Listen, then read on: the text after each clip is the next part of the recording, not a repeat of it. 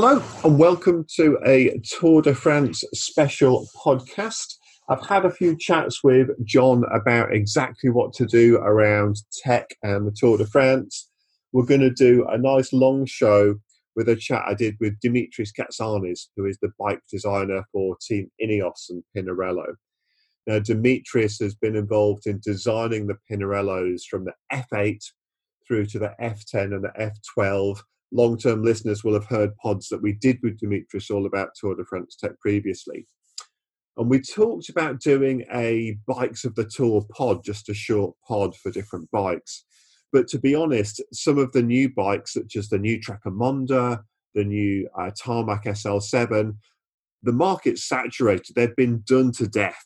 You know, I didn't really want to do 10 minutes on the bike's quick stepper riding when you've already heard probably several two hour podcasts all about them. However, with the Pinarello F12, it's often a bike that's somewhat overlooked, actually, or even um, somewhat done down just because Ineos ride it or Sky ride it. Um, certainly, people I really respect have said in the past they don't really get the F12, and there is a tremendous amount to get about it. And I thought rather than me rehashing Dimitris's words, we may as well hear from the man himself. So we're going to take the audio from a membership video that we did did Dimitris with all sorts of amazing stories, including having coffee with Chris Boardman just after the 2012 Olympics, when Chris said, Well, we shouldn't try and design bikes anymore because we've got them as good as they can get. And of course, with all of the benefits that we've got now. So that show's coming up. Um, but just briefly, what I wanted to do was to look at the Tour de France tech, look at what's going on for stage one, which I hope you all enjoyed. Uh, certainly a mad old day. I don't think the riders enjoyed it much.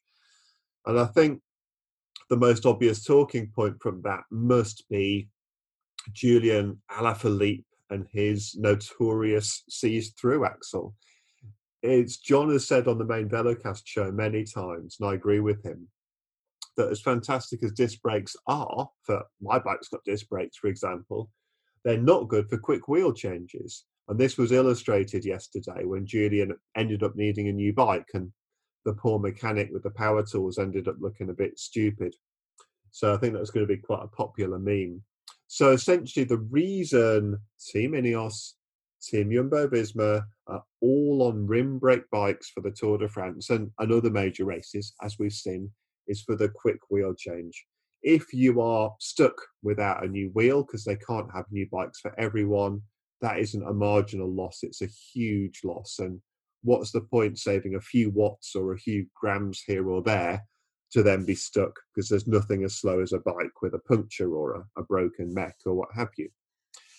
In terms of broken mechs, you will have seen that um, Lars Pedersen finished very high up on the stage yesterday in really bad weather, just like he won the World Championships in Yorkshire in really bad weather. And he's riding the wireless SRAM AXS group set, which actually in its first iterations was responding really, really badly to bad weather. Now, you know from listening to the pod that we're now sponsored by SRAM, but that doesn't mean we lose credibility and just become yes men. We have to retain our own impartiality and independence. And that AXS, we've all seen the videos from Bauke Mollema swearing and screaming at SRAM. The reports from the team mechanics was that in bad weather, so Liège last year, the Giro last year, uh, Tour Yorkshire actually last year, the SRAM AXS, the batteries were crapping out. So there was a lot of teething issues. Those group sets shouldn't have been released as they were. Um, they needed lots of firmware updates um, to get the front mechs working. They needed new batteries as well. And apparently, the batteries with the diamond imprint is the ones that they're using now in racing, and they are actually waterproof and working. So it seems that the SRAM AXS is, you know, very much fully up and working. Now, you've probably seen that you're no one in 2020 if your bike has got any visible wires or cables or hydraulic lines. The majority of the bikes in the peloton now just look completely clean whether they're running the Di2 from Shimano, Campagnolo EPS, or the SRAM AXS, which has still got two hydraulic lines. All of these lines are hidden away in the handlebars, in the stem, and in the frames.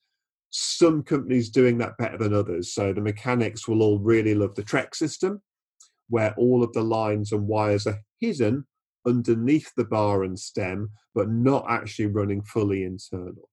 Whereas other bikes, um, like Gary Blem from Team Ineos famously told us, it takes him a day to build their time trial bikes for all of the internal Di2 wiring.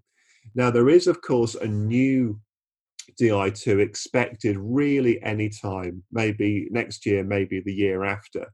We expect that's going to be a 12 speed system. Uh, we don't know if there's going to be any sort of wireless functionality. Shimano have always said no to wireless functionality because they don't want more than one battery and they think a wired system works more quickly, which it does in testing. Now, I've not seen any figures yet, and if you have, please, um, you know, contact us on Twitter or Facebook of independent testing of the speed of AXS versus Di2, because the old ETAP versus Di2, there was independent testing of this, and I'll put the link to this in the show notes. 40% slower um, rear mech shifting and 14% slower front mech shifting was the original wireless ETAP to Shimano Di2, and you could feel it when you were riding as well. So essentially, the uh, electronic group sets were seeing real evolving, you know, group sets, and the next Di2 would be interesting to see. There's been absolutely no 12 speed Di2 or any new type of Di2 spotted at the tour yet. We often see prototypes at the Tour de France, but with 2020 being such a strange year, it's just not a standard and lots of production shut down in the Far East, etc. So we're probably a bit far behind there. So essentially, yeah, quite a few new bikes out there. And what's really interesting for me is seeing, say, the new Emonda, the new Tarmac SL7, which I'm sure you've all been reading about and hearing about. They look to be amazing bikes. You know, they've got threaded bottom brackets, hooray! They're lightweight and they're aero, hooray!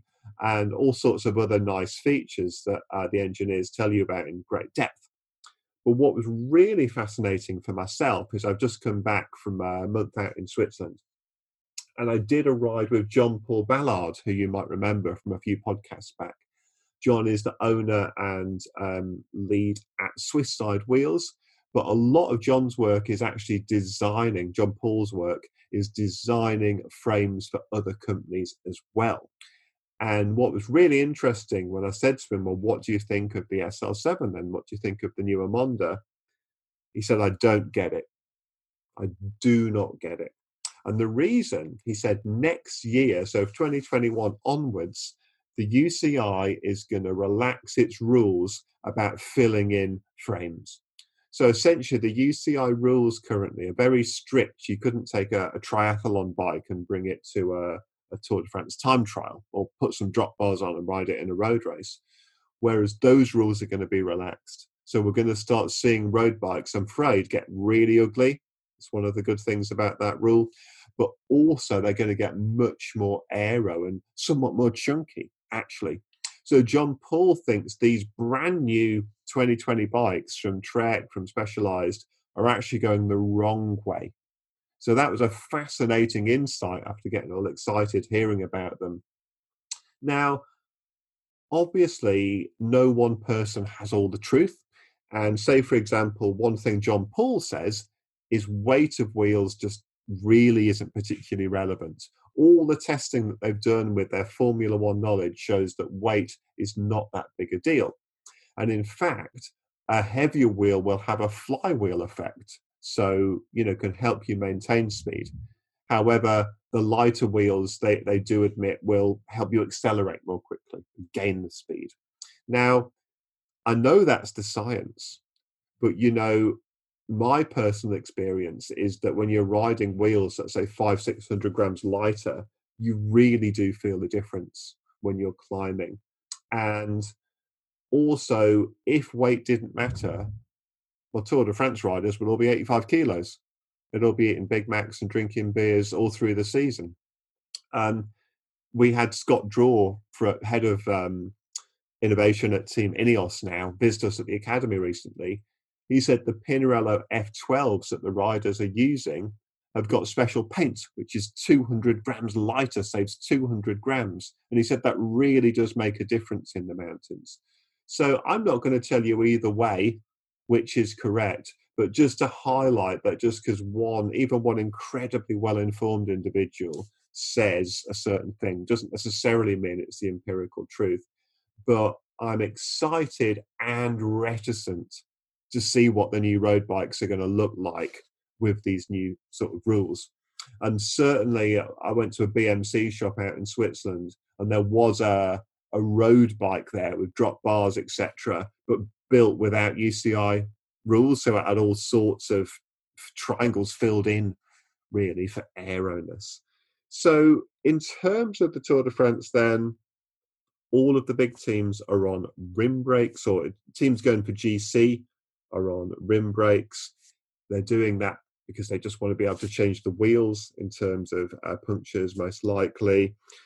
In terms of exciting new aero bikes, well, like I've said, it's not been so much we're seeing the, the Venge with knobs on. It's more uh, more of a do it all bike, and it's interesting to know whether this is a response to genuine science or just a prejudice of riders who didn't want to ride a bike that's say 500 grams heavier and um, faster on most applications. But personally, you know, I, I would like an all-rounder bike for sure.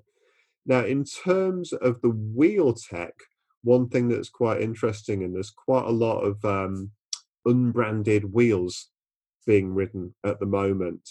And people are wondering how much of this is teams going outside of sponsorship or how much is prototype. So, certainly, we've seen Ineos on the lightweight wheels, which we're going to be seeing again um, this year for sure. Now, Quick Step, this is really interesting. They've been running the Roval CLX wheels, which are clinchers.